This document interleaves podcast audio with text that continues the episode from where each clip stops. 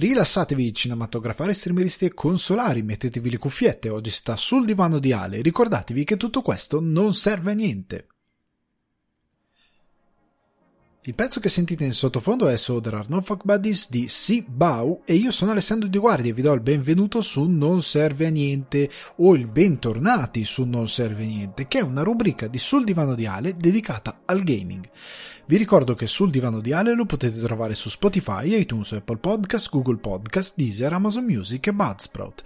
Se volete supportare sul divano di Ale le mire di espansione per un salotto migliore, potete farlo offrendomi un cappuccino su www.buymeacoffee.com slash sul divano di Ale. Ragazzi, bentornati e ben ritrovati su Non Serve Niente. Sono super contento di avervi qui con me questa settimana. Avremo la recensione di Doki Doki, ovviamente la la, la, la, versione per console, visto che il titolo è finalmente arrivato su console dopo essere stato diffuso ovunque su internet in quanto gioco incredibilmente scioccante e incredibilmente disturbante, eh, cosa che è arrivata anche da, da, personaggi del mondo videoludico che io seguo con passione e dei quali ho una, una, una buona opinione dei loro gusti e mi fido eh, ciecamente però poi ora ne parlerò qui perché voglio fare una bella parentesi su questo titolo nel dare una mia opinione perché ho avuto la mia esperienza di gameplay e ho i miei pensieri a riguardo. Questa settimana però c'è anche un, ri- un, piccolo recap dello State of Play, parlerò solo dei titoli che secondo me sono di più largo impatto, alcuni sono stati presentati per l'ennesima volta e li toccherò giusto... Um, menzionandoli brevemente e per, perché sostanzialmente li, li, ritengo anche interessanti a livello di quello che possono fare sul mercato tra il 2021 e il 2022 ma in particolar modo mi soffermerò sui titoli più croccanti come piace dire a me. Eviterò di citare magari dei titoli sul quale il mio pensiero sia approssimativamente a si arrotonda verso lo zero, cioè non, non, ho granché interesse e c'è anche da dire che non c'è molto da dire di questi titoli. Però, ecco, è un mio personale recap con quello che secondo me è stato più interessante dello State of Play Sony, facendo anche una piccola considerazione. Apro però parlando di Assassin's Creed Infinity, che questo è il eh, titolo di lavorazione del prossimo Assassin's Creed, che stando a un report di Bloomberg seguirà il modello Fortnite e Apex Legend, ovvero sarà un titolo che nel corso della sua vita riceverà costanti updates da parte dei developer e verrà, sarà a quanto pare eh, ambientato in diversi setting storici, quindi non ci sarà una sola epoca ma ce ne saranno di più e questo è anche dovuto penso a questi multipli update in arrivo dal, dal, dai developer. Ora, questa notizia è in linea con quello che vuole essere il nuovo corso di, di Ubisoft, cioè di avere dei major eh, title eh, AAA sviluppati durante l'anno, ma anche questi mh, titoli molto più vicini al, alla, nuova di, alla nuova wave di, eh, molto a dire la verità noi ci stupiamo ma è, è molto simile al fenomeno eh, oddio non mi sta venendo il è un titolo che famosissimo, strafamoso in questo momento sto avendo un lapsus eh, totale, comunque un titolo RPG che per anni è stato no lo, de- lo, devo sapere ve lo devo dire perché non posso riferirmi a qualcosa in modo così del tutto casuale. E quindi è World of Warcraft ok è World of Warcraft eh, che per anni è andato avanti sostenuto dalla community sostenuto dai developer con nuove quest che arrivavano sempre a dare qualcosa ai giocatori quel modello lì che ora è, è evoluto in modo diverso ed è stato portato avanti da Fortnite con i vari eventi che diventano sempre qualcosa di virale, che attirano il pubblico di, ehm, di giocatori, con Apex Legend che ha continuato comunque anche lui a cambiare, eh, però io credo che con Assassin's Creed sarà una cosa più dedicata per un titolo che deve evolversi ma senza Ehm, le meccaniche che hanno i soliti titoli multiplayer, che è una cosa che io apprezzo onestamente, sempre che sia fatta con criterio. Stiamo sempre parlando di Ubisoft che non sviluppa male, ma quando sviluppa, ehm, come dire, distrattamente, fa i peggiori giochi, non i peggiori giochi, però caratterizza i suoi titoli con dei bug devast- devastanti per il giocatore, cioè ti fai delle grosse risate, anche i titoli AAA che in teoria dovrebbero essere il fiore all'occhiello di Ubisoft, tante volte vengono un po' buttati in cacciara. Però ecco, trovo questa manovra interessante. Sarà bello capire come lo svilupperanno e sarà bello capire come cambierà anche Assassin's Creed, che è chiaro ormai che eh, il decorso di questa Ehm, di questa proprietà, per quanto abbia un pubblico di fan tossicissimi, super schierati, è innegabile che abbia avuto un, una decadenza nel corso del tempo. Cioè sia un titolo sempre più vuoto, cioè sia proprio il standardo del, dell'open world che in verità non ha nulla da dire, ma che continua a dirlo dandoti puntini sulla mappa che tu in modo compulsivo vai a, eh, a togliere missioni che vai a fare per il trofeo, per il platinare, è appunto l'opposto naturale di quello che si, si, diceva quando discutevo di Breath of the Wild. Tanto quanto Breath of the Wild è invece un titolo d'avventura che fa dell'esplorazione della mappa una cosa che viene invogliata, innestata al giocatore senza meccanismi di trofei, plan, platinare e quant'altro, ma invogliandolo con la curiosità, tanto quanto Assassin's Creed se non fosse per il completismo compulsivo innestato nel giocatore per altre meccaniche esterne al videogioco stesso, non sarebbe così esplorato. Ripeto, eh, se non vogliamo prendere Zelda possiamo prendere anche Fallout. Cioè Fallout 3 io me lo sono sfondato non perché avessi la furia di prendere i trofei, anche perché parliamo di Xbox 360, cioè una cosa che stava iniziando a nascere quella, ma non era già ossessiva compulsiva.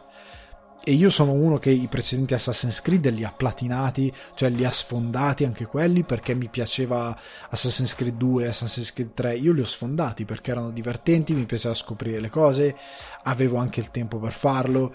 Però al di là di questa cosa qui, tornando a Fallout, Fallout 3 era interessante il modo in cui il gioco, tramite la lore, tramite la, la, la, narrativa, tramite la costruzione della mappa di gioco, che era sempre interessante e affascinante, ti portava a tu stai andando da un punto A a un punto B, ma nel mezzo scopri un punto C, D, E, F, G, H, I che hanno delle sottoqueste, ti finisci a fare tutte quelle robe lì e arrivando un mese dopo al punto B, semplicemente perché il gioco ti ha intrigato a fare quelle cose lì. Assassin's Creed non arriva a fare quella cosa lì, arriva più che altro a e sei un orso e con, uno, e con un maledetto bastone ti va a, a toccare per, per pungolarti, ma non, non ti incuriosisce, è più che altro una reazione, quasi un fastidio che devi grattare e lo devi fare, ma a livello ludico è poco interessante. Questo decorso invece più dedicato a una sorta di, per più o meno, game as a service, anche se non è la, la nomenclatura più corretta in assoluta, la trovo più interessante per Assassin's Creed. Ecco, è una cosa che credo abbia un po' più senso per questo tipo di titolo che ormai ripeto, narrativamente non esiste. Cioè, Assassin's Creed narrativamente è inesistente, eh, però è, lo continua a seguire per altre ragioni. Interessante, interessante, non so che dire, il titolo è ancora in lavorazione, è un titolo provvisorio, eh, vedremo come andrà avanti questa, questo sviluppo, vedremo cosa tirerà fuori Ubisoft perché già il fatto che Valhalla sia stato aggiornato, abbia avuto una nuova eh, espansione e quant'altro è una cosa, è già un segno di come Ubisoft sta cambiando un determinato app- eh, approccio allo sviluppo di certe IP. Cioè cambiare anche la natura di alcune IP può essere utile. E questa cosa è ben, Beh, se io la vedo di buon occhio, cioè è una cosa che potrei arrivare. È una delle cose che, se sviluppata bene, potrebbe portarmi a dire ok, diamo una possibilità a questo Assassin's Creed, per dire. Veniamo allo State of Play Sony, che eh, conferma quanto detto post 3, cioè dell'assenza di Sony, eccetera, eccetera. Io credo che Sony abbia, anche in questo State of Play, non ha mostrato granché di, di, interessante. Non è neanche richiesto perché gli State of Play sono un po' come i Direct di Nintendo cioè ti mostrano qualcosa che in lavorazione che è uscita ma non deve essere una bomba. Non è sempre le tre ok? Non è un E3 ogni due mesi, ogni mese o quello che è, è una cosa diversa, è un evento loro dedicato e quant'altro. Sta di fatto che i videogiocatori lo aspettano. E abbiamo visto molti titoli che abbiamo già visto diverse volte, alcuni titoli che non sto a nominare perché per me sono molto relativi a livello di interesse e di impatto, ma soprattutto abbiamo visto in tutto questo calderone di cose che ho appena detto che, come dicevo post 3, Sony ha mostrato tantissimo molto tempo fa e quindi ora si ritrova con gli stessi 4, 5, 6, 8 progetti da mostrare continuamente. Tanta manna che si è visto Death Stranding eh, Director's Cut e che si è visto qualcosa in più di Deathloop con una data di uscita. Però andiamo con ordine. Andiamo con ordine. Partiamo con Fist, in arrivo su PS4 e PS5 il 7 settembre. Dovrebbe uscire anche sul PC questo titolo. È quel titolo del eh, questo coniglio col braccio robotico. Mi attira un sacco sia visivamente che a livello di, di, gameplay. Sembra un titolo molto basato sul gameplay, molto semplice nel senso che eh, non cerca delle complicazioni particolari, molto diretto, puro gameplay, con una bellissima estetica e spero una bella narrativa e io non vedo l'ora onestamente che esca. A me pi- farà molto piacere giocarlo, devo dire la verità, lo sto aspettando, è credo siano uscite anche su PC se non ricordo male ed è nella mia lista desideri di Steam perché lo, lo voglio troppo tanto quindi bello, interessante arrogante, cacciarone è il classico videogioco che pad la mano quando picchi gli avversari, quando smonti gli avversari ti dà proprio la soddisfazione. Non so come spiegarlo, mi ha dato questo feedback e spero di, vede- di giocarlo quanto prima possibile.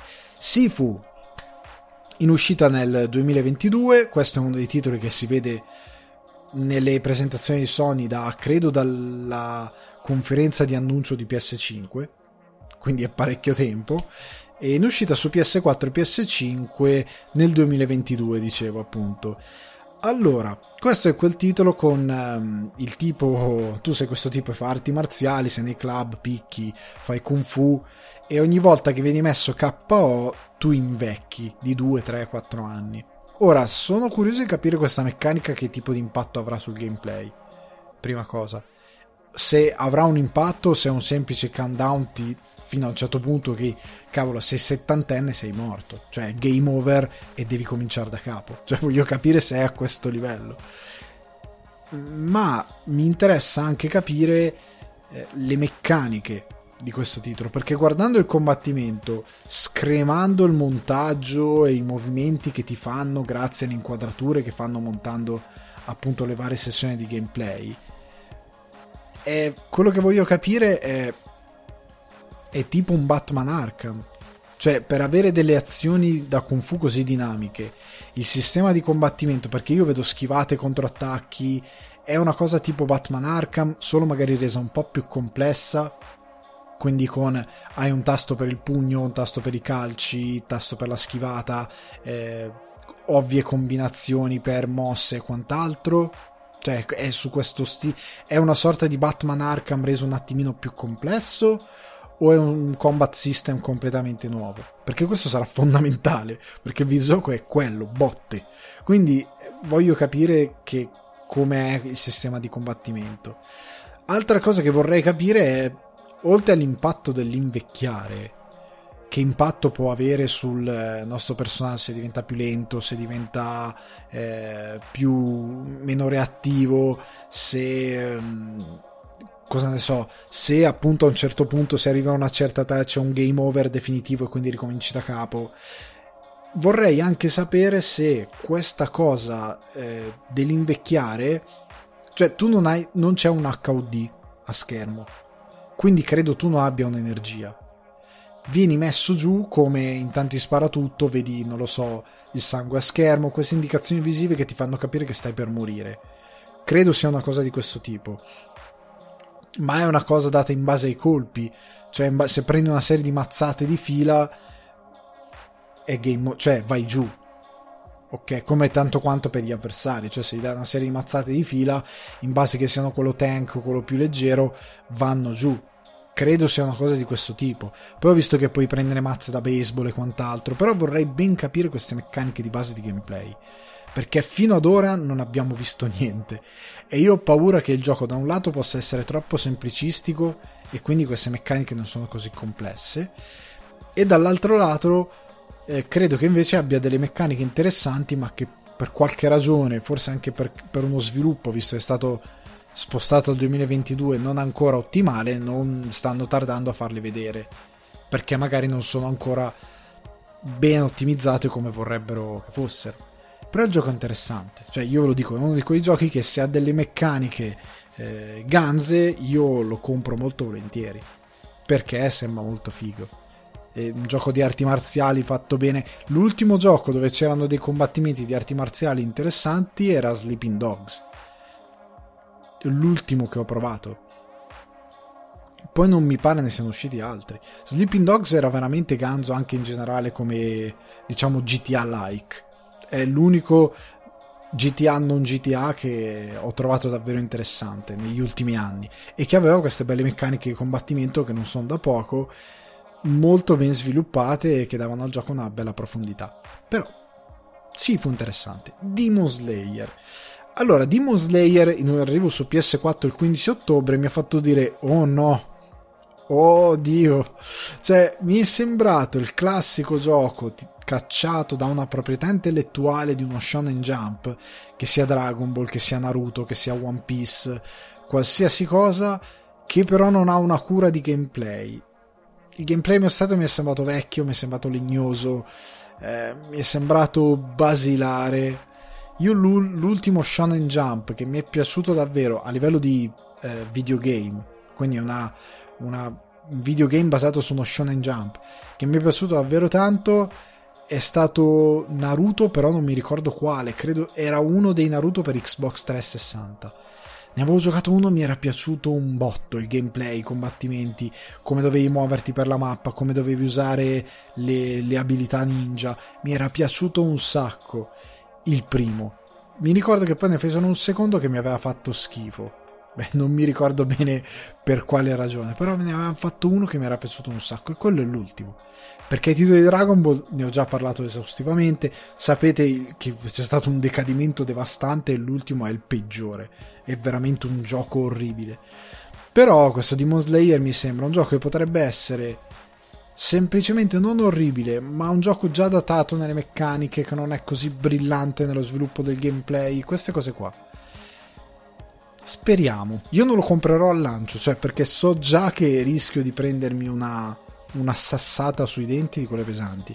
Quindi non lo comprerò al lancio, però ho paura che quello sarà il destino eh, di questo videogioco. Entriamo nel forte della presentazione con Deathloop il titolo ha finalmente una data, arriverà su PS5 il 14 settembre. È già stato detto che sarà un'esclusiva PS4, PS5 Sony temporale, quindi dopo un anno arriverà nel 2022 anche su eh, Xbox, quindi sarà temporaneamente solo PlayStation. E devo dire che il gameplay che hanno mostrato è fichissimo scremando sempre il fatto che ovviamente chi stava giocando sapeva esattamente dove andare, eh, dove andare non perché ci sia un percorso a tunnel, ma semplicemente perché conoscono la mappa, hanno sviluppato loro la mappa e quindi chi sta registrando il gameplay sapeva benissimo i punti per rendere il videogioco più, eh, la, o, o meglio, il gameplay meno amatoriale e più eh, interessante possibile. Cioè, ovviamente quando fanno un gameplay non ti possono far vedere il cretino che, fa, che streama e fa una pessima partita perché non sa le meccaniche. Lo mettono in mano a uno dei developer che sa già le meccaniche, che sa già i punti migliori per ehm, prendere gli avversari, che sa già utilizzare le abilità nel modo migliore, non nel modo corretto, ma nel modo migliore all'interno del gioco e che ti fa vedere quello che potenzialmente, gio- che in potenza al suo massimo il gioco può fare. Poi sta a te giocarlo cap- ed essere un buon giocatore, però lui ti fa vedere mi è piaciuto che in questo gameplay dove sostanzialmente ti fa vedere uno dei bersagli che devi uccidere, ti fa vedere come hai più possibilità di ucciderlo, ma lui ti, fa, ti, ti prende la strada che secondo lui è quella più interessante, è quella più efficace. quella più stealth, quella più eccetera eccetera. Quella più anche cinematografica sotto un certo punto di vista. Però mi è piaciuto tanto, il gameplay veramente fighissimo, è palesemente un rimaneggiamento di Dishonored e, e, non ci vedo nulla di male, cioè un developer che ha capito che quello che c'era in Dishonored era forte, era figo, funzionava, miglioriamolo, ottimizziamolo, portiamolo all'interno di un nuovo concept che è quello di Deathloop e massimizziamolo e mi piace un sacco. Quello che ho visto mi piace un sacco hanno spiegato bene la meccanica del, di Deathloop, come funziona, cioè il fatto che ogni volta che muori ricominci dal punto iniziale della mappa, però mantieni l'esperienza coll- di aver collezionato de- determinate abilità, armi e quant'altro. Ma quello che è interessante capire per me è più che altro la meccanica dell'invasione.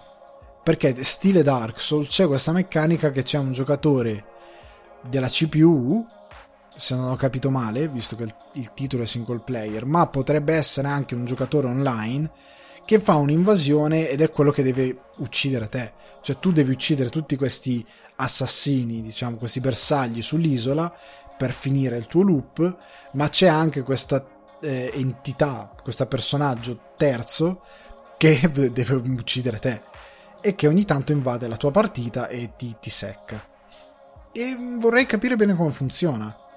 Se è sempre GPU, se hai la possibilità di un giocatore esterno, se queste invasioni hanno un tempo, cioè perché se ti spammano di invasioni è ovvio che diventa impossibile.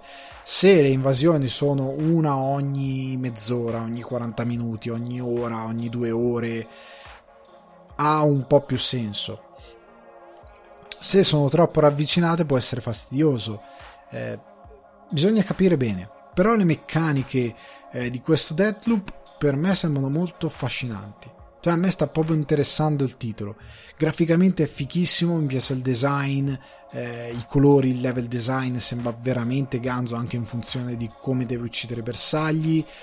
Il feeling con le armi potrebbe essere bello. Cioè, ecco, il motivo per cui dico questi hanno fatto bene a migliorare il gameplay di Dishonored è perché Dishonored aveva un gameplay che derivativo da Bioshock Bi- o Bioshock, ma Bioshock aveva il problema di ehm, soprattutto in Infinity di avere un brutto feeling con alcune armi. Cioè non era bellissimo come shooter FPS, che è un problema per uno shooter FPS. Non era sempre brillantissimo. Il primo mi era piaciuto di più. Infinity un po' di meno. Cioè, non avevano limato in meglio, avevano limato in parte in peggio le armi, proprio la concezione delle armi e il feeling che avevi con queste. E quindi non era granché.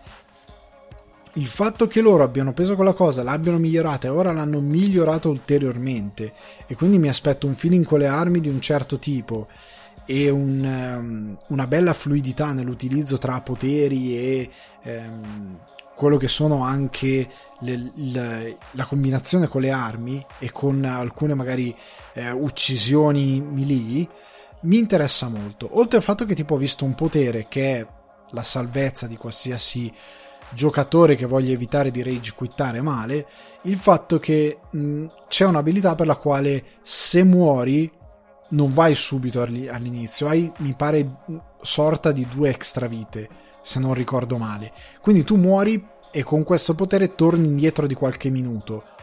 Però poi torni. Eh, però sei sempre nella stessa, diciamo, partita, tra virgolette. E quindi questo ti evita di avere una sorta di salvagente. Puoi morire almeno una volta senza rigiquittare male perché devi ricominciare dall'inizio del, dell'isola, ecco. Quindi molto interessante. Non vedo l'ora di vedere altro. Ed si pronostica come un bel videogame. Chiudo la rassegna del, dello State of Play di Sony con Death Stranding Director's Cut, che uscirà il 24 settembre e reggetevi forte perché a livello di prezzi è un'operazione per me onestissima. Se avete già una copia PS4, l'upgrade PS5 per la Director's Cut costa solo 10 euro. Grazie. 10 euro per tutto quello che mi mettete in questa eh, Director's Cut è più che, più che onesto. è onestissimo secondo me. Cioè, fate conto che in passato, appunto, quando uscivano le... Eh, qua hanno usato Director's Cut, hanno voluto usare questo nome secondo me perché fa figo. Eh, però sta di fatto che quando uscivano in passato, eh, ad esempio Metal Gear Solid Substance o Subsistence, che è il, l'upgrade diciamo di Metal Gear Solid 3, le compravi a prezzo pieno, raga. Tu andavi in negozio e lo pagavi 60, 40 euro, non mi ricordo quant'era il prezzo pieno di allora. Comunque li pagavi come un videogioco nuovo, anche se tu ce l'avevi già. Con questa cosa del digitale, eccetera, eccetera, hai quantomeno upgrade 10 euro. Mi pare onesto. Mi pare che abbiamo raggiunto un livello di, di onestà in questo mercato, almeno per quanto riguarda queste operazioni di upgrade. Per chi non ha il gioco, il titolo costa 50 euro, che è comunque un prezzo ok, se non l'avete mai giocato. 60 euro la versione deluxe digital. Quindi, a livello di prezzi ci siamo. Bravi. Bravi. Per quanto riguarda l'operazione, questo Director's Cut in, in, ha la sostanza, come dicevo, una sorta di substance o subsistence, nel senso che esclusa quella cosa che per me, per me è del tutto terziaria ma che potrebbe essere divertente, ovvero i circuiti di Fragile, cioè hanno messo questi circuiti tipo nei quali puoi gareggiare con macchine, ehm, le moto, i vari mezzi Death Stranding più dei mezzi speciali apposta per questi circuiti che è una cosa interessante, ma per me lascia il tempo che trova. Hanno aggiunto eh, un poligono con delle sfide, penso, molto arcade per le nuove armi che hanno aggiunto e per armi che esistono già, ovviamente. Delle nuove meccaniche di melee, che per me le meccaniche di melee di Death Stranding, che molto avevano criticato, erano basilari ma funzionali. Cioè, alla fine era proprio cazzottoni e calcioni nello stomaco con la possibilità di prendere i carichi, le valigette, schiantarli in faccia agli avversari o lanciarli in faccia agli avversari. Cioè mi stava bene la melee, però hanno implementato delle meccaniche, ho visto delle cose tipo wrestling con Sam che va a due calci in faccia agli avversari, calci volanti in faccia agli avversari, mi sta comunque bene, sono comunque contento che ci sia una nuova melee e deve essere divertente da giocare. Nuovi strumenti di consegna, e questa è la parte di gameplay interessante e che renderà soprattutto per i giocatori come me che l'hanno già giocato e che vogliono farsi una nuova run eh, più interessante rigiocare il titolo perché ci saranno i buddy bot ovvero i famosi bot eh, che, con le due gambine che andavano a farti le consegne automatiche. Come io speravo ci sarebbe stato nel titolo che è arrivato a noi e che evidentemente non c'è stato per non lo so se c'è stato qualche piccolo taglio all'ultimo hanno deciso di non fare questa cosa. Però questi robottini saranno i tuoi dei eh, buddy bot quindi quando vai a fare la consegna puoi avere il tuo buddy bot sul quale butti del carico e che viene con te e che ti segue e sul quale addirittura puoi salire cioè, sono, si vedono delle scene in cui Sam si siede sul buddy bot e va e il buddy bot va verso la destinazione allegramente la stessa cosa ho visto cargo catapult, le hanno chiamate, quindi questi cannoni catapult per sparare il carico. Bellissimo. Eh, nu- un nuovo esoscheletro, ok. Delle rampe, hanno messo delle rampe, la costruzione delle rampe per saltare alcune parti di mappa piuttosto che andare a costruire intanto la mia scusate la mia lavastoviglie è impazzita piuttosto che andare a costruire dei ponti costruisci delle rampe le pigli con le moto diventa fighissimo nuove armi e soprattutto queste nuove torrette queste mitragliette c'è una, un momento in cui sei in soggettiva e spari a un mulo che ti carica che le hai tu ma a quanto pare le hanno anche i muli perché si vede una scena in cui Sam sta entrando in un campo dei muli e c'è un, un maledettissimo mulo che spara da dietro la, la torretta e ti vuole fare ti vuole aprire un sacco di nuovi buchi per respirare e quindi è una cosa molto ganza, mi piace più, renderà gli scontri con i muli molto più interessanti. Ma in, l'altra cosa è che questa versione manterrà tutti gli upgrade PC dedicati ad Half-Life, li manterrà anche su PS5, cosa molto ganza, ma soprattutto quello che tutti si aspettavano anche in base al trailer, al mini teaser trailer visto eh, durante le tre nuove missioni di trama. nuove missioni di trama, si è visto qualche immagine con prototipi di BB e altre cose, quindi credo che avremo anche nuovi muli, anche in base a quello che si è visto eh, precedentemente o quelli famosi terroristi o quello che è. Avremo comunque qualcosa di trama in più, il che vuol dire che a Kojima non credo che lui abbia richiamato gli attori e il cast per registrare nuova roba. Ormai era, tutto era stato fatto e quindi non, al massimo hanno fatto qualche cosa di cut content. Ma credo a questo punto che avremo semplicemente qualcosa in più da giocare. E il che mi porta a chiedere se c'è qualcosa in più anche a livello di mappa. Nel senso, mi spiego, queste nuove missioni di trama sono in parti della mappa che abbiamo già avuto all'interno del titolo e che vengono, diciamo, come posso dire, eh, gli viene aggiunto qualcosa che prima non c'era? O abbiamo delle, map- delle parti di mappa che prima magari erano inaccessibili e che ora lo diventano e abbiamo nuove, ehm, nuove appunto missioni cioè mi, sto cercando di capire se avremo eh, nuove porzioni di mappa o se rimarrà la mappa che c'era prima, solo che in alcune parti ora c'è una missione che prima non c'era o ci sono delle strutture che prima non c'erano. Perché ad esempio una delle cose che io ho tentato in qualsiasi modo di andare ad esplorare, nella seconda mappa, quella più grande, quindi dopo che lasci la prima porzione di gioco, c'è a un certo punto questo enorme cratere. Un enorme cratere causato da una CA che si è manifestata e ha sfondato tutto. Io ho provato ad andare in quell'enorme cratere, non puoi, non c'è modo di andare. Quello che mi sto chiedendo io è diventerà accessibile oppure quella famosa porzione di mappa dove è pieno di, di CA in un modo devastante e dove ti manda uno a fare una missione per recuperare delle robe devi stare super attento perché è un, è un, casino ed è quella città sostanzialmente distrutta dove lui dice eh, ho perso tutto, noi avevamo lì un avamposto, che c'è anche appunto uno dei, eh, degli avamposti con il terminale e quant'altro, però non c'è nessuno. Mi sto chiedendo ci sarà qualcosa lì? Ci sarà qualcosa da qualche altra parte? Non lo so, mi interessa scoprire eh, come funzionerà questa nuova parte di trama di Death Stranding e se andrà ad arrotondare alcune parti della narrativa che non funzionano così bene. Cioè Kojima ha dei buchi oscuri nella sua trama di Death Stranding. Tra l'altro ho recentemente scoperto che c'è il romanzo. Cioè in verità sono due volumi. C'è scritto due volumi di romanzo questo tipo.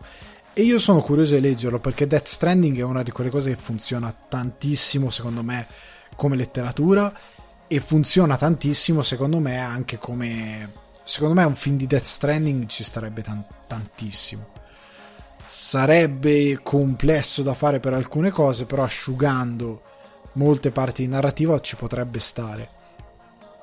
O una serie di Death Stranding, fatta, la giri tutta in Islanda, la fai tutta lì, è un capolavoro. Comunque, sarà interessante capire come mm, ora nel frattempo io mi vado a comprare i romanzi. Cioè io ho deciso sta cosa mi piglio i romanzi me li leggo e me li schianto con eh, molta con molta mm, co- con fomento ecco me li leggo molto volentieri. Però nel frattempo rimango curioso quando finalmente potrò comprare una PS5 credo che questo Director's Cut lo giocherò molto volentieri ecco. Per 10 euro ragazzi. Per 10 euro una seconda run una versione migliorata ehm, con dei contenuti aggiuntivi io me la farò molto volentieri, onestamente. Veniamo alla parte finale del podcast dedicata alla, cens- alla recensione di Doki Doki Literature Club. Allora, vi dico già una cosa, che fare una recensione di questo titolo è molto difficile perché tutte le meccaniche fondamentali per godere del titolo e che sono una di pura sorpresa verso il giocatore non possono essere discusse in sede di recensione perché sono tutte spoiler. Tutte, tutte. Qualsiasi cosa io vi vado a dire ora in sede di, di recensione vi distruggerebbe un'eventuale partita a questo Doki Doki. Io ve lo cerco di arrotondarvelo nel modo più possibile a livello di parere cercando anche di disinnescare questo mito che si è creato attorno a questo titolo e non perché io lo voglia demolire, eh, sia chiaro, ma perché credo che è uno dei, di quei tanti fenomeni di internet che sono pompati un po' da è, è pieno di reaction di streamer, è pompato più da quello piuttosto che dal, da quello che il gioco effettivamente è. Che cos'è questo titolo? Questo titolo, utilizzando la visual novel, eh, per chi non sapesse cos'è la visual novel, sono quei giochi eh, giapponesi dove se- semplicemente hai del testo a schermo con dei personaggi in, disegnati, con generalmente degli sfondi, sono 3-4 sfondi disegnati in base alla location, con il, eh, ogni personaggio che ha 3-4 modelli disegnati in base alle reazioni che devono avere e sostanzialmente hai de- delle lunghissime chiacchierate con questi personaggi e generalmente siccome si parla di roba giapponese è il classico ragazzo che va in una scuola nuova in una situazione di questo tipo e ha un gruppo di ragazze con, qua- con le quali flirta innamoramenti queste cose qui. È generalmente quella roba qui una, una, visual novel. Poi ogni tanto ci fanno anche altri generi tipo fantasy o qualcosa del genere. Ma in linea di massima la visual novel è questo ok io non le tocco neanche con un bastone, perché sono quelle cose per le quali eh, non mi riesco a... non riesco ad entrare. Cioè il videogame per me deve essere un videogame, cioè deve avere una parte ludica piuttosto interessante. In questo modo faccio fatica, la visual novel proprio ho problemi, perché la parte ludica è sostanzialmente assente è un tipo di divertimento diverso, cioè più vicino al libro game che a effettivamente a qualcosa di letteratura o qualcosa di narrativamente affascinante. Perché poi non sono neanche narrativamente molto affascinanti, cioè si avvicinano a romanzi rosa per teenager, ecco, in stile giapponese però. Cioè quel tipo di dramma giapponese d'amore che fanno loro, più che a quelli che facciamo noi. E e veramente diventa per me mo- molte volte io non, non, li gioco. Cioè li evito come la peste devo dire la verità. Però questo l'ho giocato perché per mesi per me sono mesi che sento come dicevo in introduzione mi pare anche personaggi di, di youtube o streamer che seguo dei quali mi fido ciecamente parlarne dicendo ah no è malatissimo ti prende male è scioccante le reaction, io non avevo visto niente prima di prendere questo titolo. Mi sono fidato di quello che avevo sentito dire. Finalmente arriva la versione console Plus perché prima era solo su PC. Ok, 12 euro. Ho detto, vabbè, 12 euro me lo posso accollare. Giochiamo questo Doki Doki.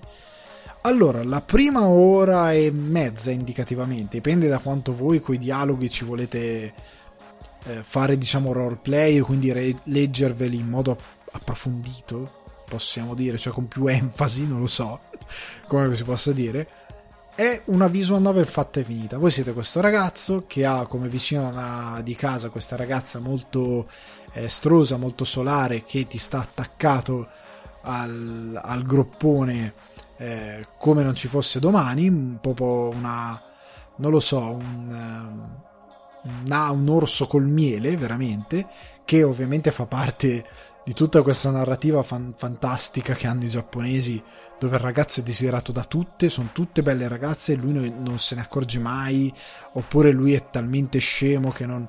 e poi si accorge tutto d'un botto, cioè tutte queste cose fantascientifiche letteralmente che, che fanno parte di questo tipo di filone. Comunque, lui ha questa ragazza incredibile che gli sta attaccato e che, e che siccome a scuola devi scegliere questi club che ti servono anche per quando vai avanti con gli studi per avere punti sistema scolastico giapponese deve scegliere un club del quale fare parte per avere punti e essere un essere sociale anche per quel motivo lì lei dice vieni al mio club di letteratura. E sostanzialmente in modo super coatto lo, lo spinge ad entrare a questo club di letteratura che è composto ovviamente a parte questa tua vicina da casa, di casa con la quale sei molto legato e cresciuto, da altre tre ragazze. Ovviamente sappiamo, conosciamo tutti i giapponesi, sono tutte bellissime, incredibili e hanno tutti quei tratti eh, che servono a, come posso dire, a stimolare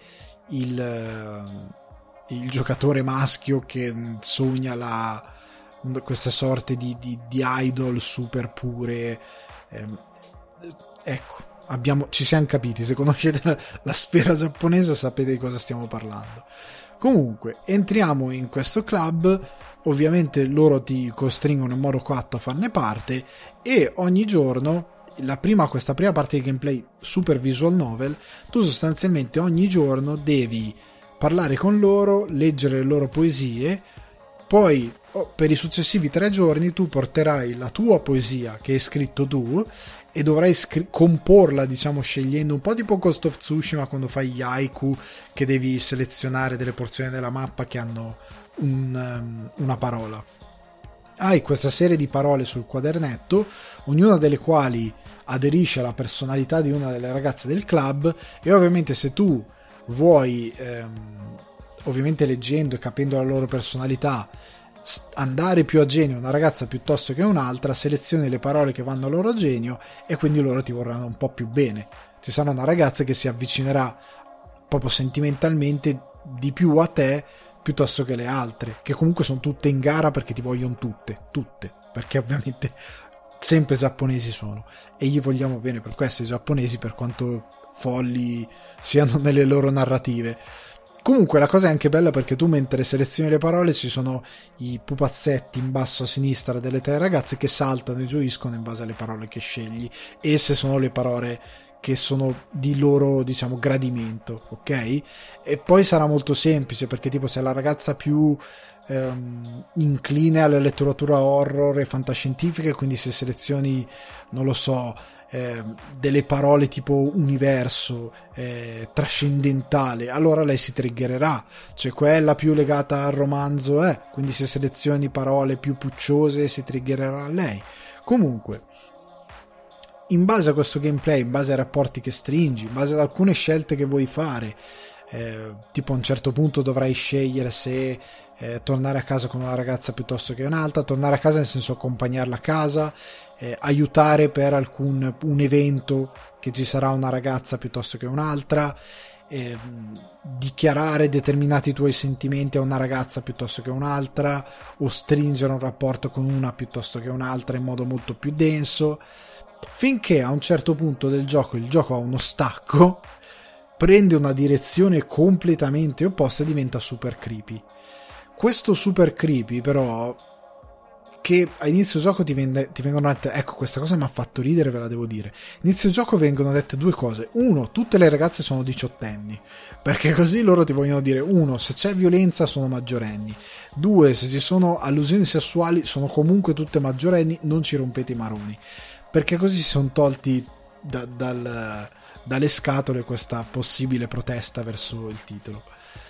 Eh, la cosa che mi ha fatto ridere, no ridere scusate, la cosa ecco, che ti viene detta all'inizio gioco è anche che eh, il titolo se sei sensibile a suicidio, depressione, eh, evitare il titolo perché può essere per te scioccante, che in base a determinati eventi è capibile, è capibile in base a quello che succede, però non è neanche così scioccante il, il, la cosa di Doki Doki, sì, succedono delle cose che ti spiazzano. Cioè, io dopo un'ora e mezza, in cui a un certo punto quasi quasi mi addo- senza quasi quasi, in alcuni momenti la, la, palpebra mi è calata pesantemente. E io l'ho giocato su Switch, ho detto giochiamolo su Switch. Perché su PS4 mi ammazzo. Giochiamolo su Switch, che a me posso mettere sul divano tranquillo. Ed è stata una scelta molto saggia ero sul divano a casa mia con le cuffie, a una certa la, la palpebra mi stava calando pesantemente. Quando è partito il momento, diciamo, shock, che per me era molto dietro l'angolo, effettivamente il titolo ti sciocca, ma ti sciocca perché? Perché la visual novel, per sua natura, cerca di eh, costruire un rapporto con queste ragazze. Cioè, inizi effettivamente leggendo, loro ti dicono robe di loro, robe personali, eh, robe personali nel senso di caratteriali, cose familiari, eh, della loro famiglia. E tu quindi costruisci un po' di, di, empatia verso questi personaggi. Ecco, il titolo non ti lascia completamente, eh, diciamo, impermeabile verso queste ragazze. Un po' di empatia la provi. Cioè, c'è quella che ti sta più simpatica, quella che ti sta meno simpatica, quella che eh, giocando di ruolo tu, dives- tu diresti ok, però lei è quella più simpatica delle, delle quattro e sicuramente in base al mio roleplay che devo fare, perché sono giochi di roleplay alla fine, cioè devi giocare, quello devi fare, devi scegliere eh, chi corteggiare alla fine della fiera, quindi ovviamente dici ok, io tutta la vita eh, cadrei più, diciamo, per il fascino di questa piuttosto che di quell'altra, ok? Quindi ti crea una certa emotività e quando succedono, part- c'è un evento effettivamente che è quello che fa iniziare tutto che ti lascia veramente male. E che dici eh, fai proprio la faccia eh, così la reaction da, da, da, che ti, ti, si smascella tu, tutta la situazione. Però sta di fatto che a parte quella cosa lì a parte un altro paio di situazioni a parte un altro paio di escamotage che ragazzi nel mondo del gaming si vedono più o meno dal 1998 e si sono viste anche in altri titoli sia su PC che più che altro su PC perché questo è un titolo che poi ora è arrivato su console e hanno trovato anche dei modi intelligenti per farlo arrivare su console. Però sta di fatto che non è nulla di nuovo. E quello che è scioccante è relativamente scioccante cioè lì per lì ti dà qualche eh, ti dà un brividino ti fa stare male per una cosa ben specifica le altre sì di, fai oh cavolo. Però non eh, nel senso scioccante se prendete un Silent Hill qualsiasi cioè ci sono delle scene dove ho sudato di terrore con Silent Hill ma di terrore puro. E ci sono delle scene di Silent Hill che sono molto più scioccanti come ci sono scene di eh, altri titoli che mi hanno scioccato molto di più. Ma in generale se avete visto minimamente un po' di cinema non c'è nulla di davvero scioccante capisco che magari per un, uno che gioca solo videogame e magari a livello di cinema guarda solo titoli blockbu- film blockbuster, posso capire che questo possa sembrare scioccante, ma in verità non lo è granché. Cioè io posso capire qua siamo di nuovo quasi in zona Slenderman, dove tutti parlano ah, il gioco più spaventoso di sempre, la gente su internet gridava nelle prime reaction dei gameplay che c'erano allora perché non si facevano live, ma sta di fatto a conti fatti che Slenderman non era così pauroso e non era neanche così scioccante e Doki Doki non è così malato eccetera eccetera. È molto affascinante quello che fa è divertente però sta di fatto che finito il titolo è morto. Cioè tutto quello che può essere effetto sorpresa nasce e muore nel momento in cui accade nel momento in cui il, il titolo innesca la prima sorpresa e poi ne innescherà altre 2 3 4 nasce e muore in quell'esatto momento lì, perché da quel punto lì smette tutto di sorprenderti. Capisci in che barca sei e non ti, non, non ti crea più un problema. Anzi, eh, pro- la, la, cosa che fa molto effetto è che è tutto super vigliacco. Perché se fino a due secondi fa sei con le ragazzine tutte carine, kawaii, e sei lì, ah che bello, eh, corteggia, eh", due secondi dopo c'è la morte e la distruzione. è chiaro che il cambio di tono è talmente grande che lo shock è enorme. Ma da quel punto lì basta. Cioè non c'è più uno shock che possa reggere questa cosa qui. L'illusione l'hai creata, il giochino l'hai fatto, sei stato bravo ma da lì in poi non c'è più niente. Non c'è più niente che mi abbia scioccato davvero. È tutto interessante, è tutto ganzo, è tutto è bello come alcune meccaniche sono implementate per farti per sfruttare l'idea che nelle visual novel tu devi mettere il nome, se non vuoi essere stupido metti il tuo nome per giocare giusto di ruolo e queste ragazze si rivolgono a te e poi anche nelle cose scioccanti il fatto che tu sia effettivamente in interazione col videogame per anche un'altra serie di meccaniche è molto ganzo, ma non è nuovo. Lo hanno fatto altri con intenti diversi e lo hanno fatto molto bene.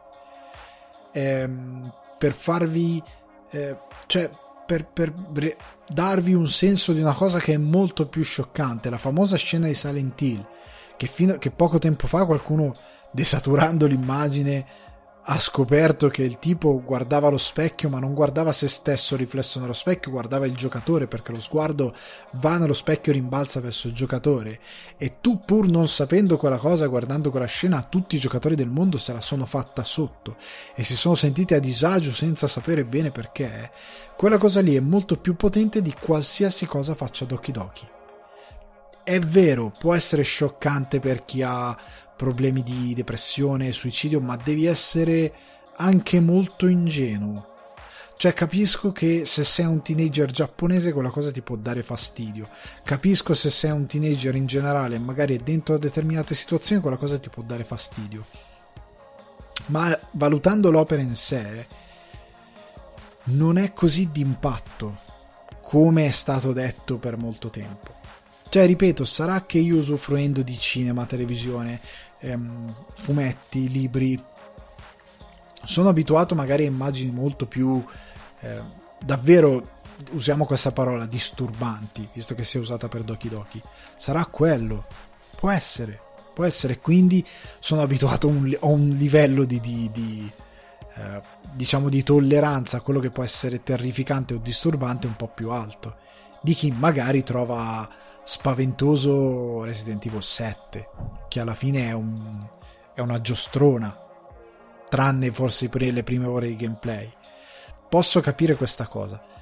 Però Doki Doki nasce e muore, lo ripeto, con il primo, eh, il primo momento in cui il titolo inizia ad andare giù dalla collina e iniziano a succedere le cose interessanti. E quella cosa lì rompe tutto quello che c'è stato prima, nel senso che il gioco è, risiede in quella parte lì di gameplay. Tutto il gameplay avuto prima è per me è deva- di, distruttivo della, della tua sorpo, sopportazione. Capisco i motivi per cui è stato fatto, ma allo stesso tempo mi ha annoiato in una maniera incalcolabile. Il titolo per me, da 0 a 10, se volete proprio un voto, è un 7. È una buona idea. Idee originali molto poche, se non quasi prossime allo 0 non c'è nulla di davvero originale, sono tante robe già viste. Interessante quello che vuole fare, bello l'idea che abbia storpiato una visual novel, rendendola paradossalmente interessante per un pubblico di massa, però no, per me non è così d'impatto come po- possono essere d'impatto altre cose. Cioè il trucco per cui molti l'hanno ritenuto d'impatto è appunto passa per la visual novel. Il fatto che tu metti il tuo nome e il fatto che il gioco si rivolge tra virgolette a te direttamente. E poi anche senza virgolette il gioco si rivolge proprio a te. E non dico altro. Però sta di fatto che nulla è così io non l'ho trovato neanche affascinante come, mm, come fenomeno videoludico. Cioè ce ne sono stati altri che sono stati più affascinanti più interessanti eh, più anche coinvolgenti. Gioca la carta sul fatto che, ripeto, siamo stati poi, oddio, io ho 34 anni, però tendo ad avere una, un lato infantile di me molto eh, vivo, cioè tendo per, per una regola che mi sono dato a tenere un lato infantile di me molto vivo. Quando guardo determinate storie, eccetera, eccetera, così, anche adolescenziali, eh, tendo ad avvicinarmi comunque perché ricordi quella parte della tua vita, quel tipo di eh, sensazioni adolescenziali e possono essere divertenti. Ok, sarebbe anche bello eh, scrivere qualcosa che possa arrivare a determinato pubblico e dargli delle soluzioni che magari per loro non esistono perché sono ancora adolescenti o comunque dargli delle storie diciamo tra virgolette d'amore che possono essere per loro affascinanti. Per un autore questa cosa è sempre stata interessante del motivo cioè le storie per adolescenti non è che le scrivono gli adolescenti le scrivono gli adulti pensando a tutto il loro background e quant'altro. Però sta di fatto che tu a qualunque età trovi una piccola connessione, a meno che tu non sia morto dentro. Quindi poi soprattutto per i giapponesi, per come disegnano in modo super kawaii, i loro disegnano a livello visivo, ma proprio anche a livello visivo, perché sono furbi, ma proprio a livello caratteriale, i loro personaggi, tante volte ti è difficile rimanere indifferente, ok? E quindi ti intrappolano. Ma non è abbastanza. Cioè, secondo me non è, non è quello che serve per cioè lo scioccante è altro. Cioè, ora entrerei in cose di, eh, di cinema, anche se ho citato Silent Hill come una delle cose che mi ha comunque davvero scioccato eh, per certi versi. Però davvero eh, ci sono cose nel mondo dell'intrattenimento che sono state molto più eh, davvero disturbanti e scioccanti e che passano per situazioni diverse ma che sono state molto più pesanti da, da digerire, ecco Sta di fatto che, ripeto, per me Doki Doki è un 7, è un 7 su 10, è una bella operazione, molto furba, veramente molto furba, però che, ripeto, una volta che l'hai giocata, una volta che fai quello che devi fare, la saluti e non la rivedi mai più. cioè questo è quello che è il mio parere. È un titolo che muore nell'istante in cui lo finisci. Muore non, non, trovo poi comunque io sono andato a guardare online per curiosità se mi ero perso qualcosa di particolare a livello di finale quant'altro sostanzialmente non mi sono perso quasi niente. Sarò stato incredibilmente bravo ma ho perso giusto un paio di cose di sbloccare le fotine delle ragazze che fanno i pigiama party eh, facendo i poemi per loro eh, non me ne frega niente. Quindi non lo rigiocherò mai più anche perché la, ripeto la prima ora e mezza è insostenibile cioè veramente insostenibile. Capisco tutto capisco il genere capisco però è veramente no. No proprio no sono stato male dentro Ragazzi, si chiude qui la puntata, spero che vi sia piaciuta. Vi ricordo che sul divano di Ale e non serve niente, li trovate su Spotify, iTunes, Apple Podcast, Google Podcast, Deezer, Amazon Music e Buzzsprout. Ringrazio i ringrazio generalmente nella puntata principale non serve a niente eh, tutti i sostenitori eh, del buymeacoffee.com slash sul divano di Ale che vi ripeto non è un abbonamento semplicemente mi offrite un cappuccino o più cappuccini come dicono qua.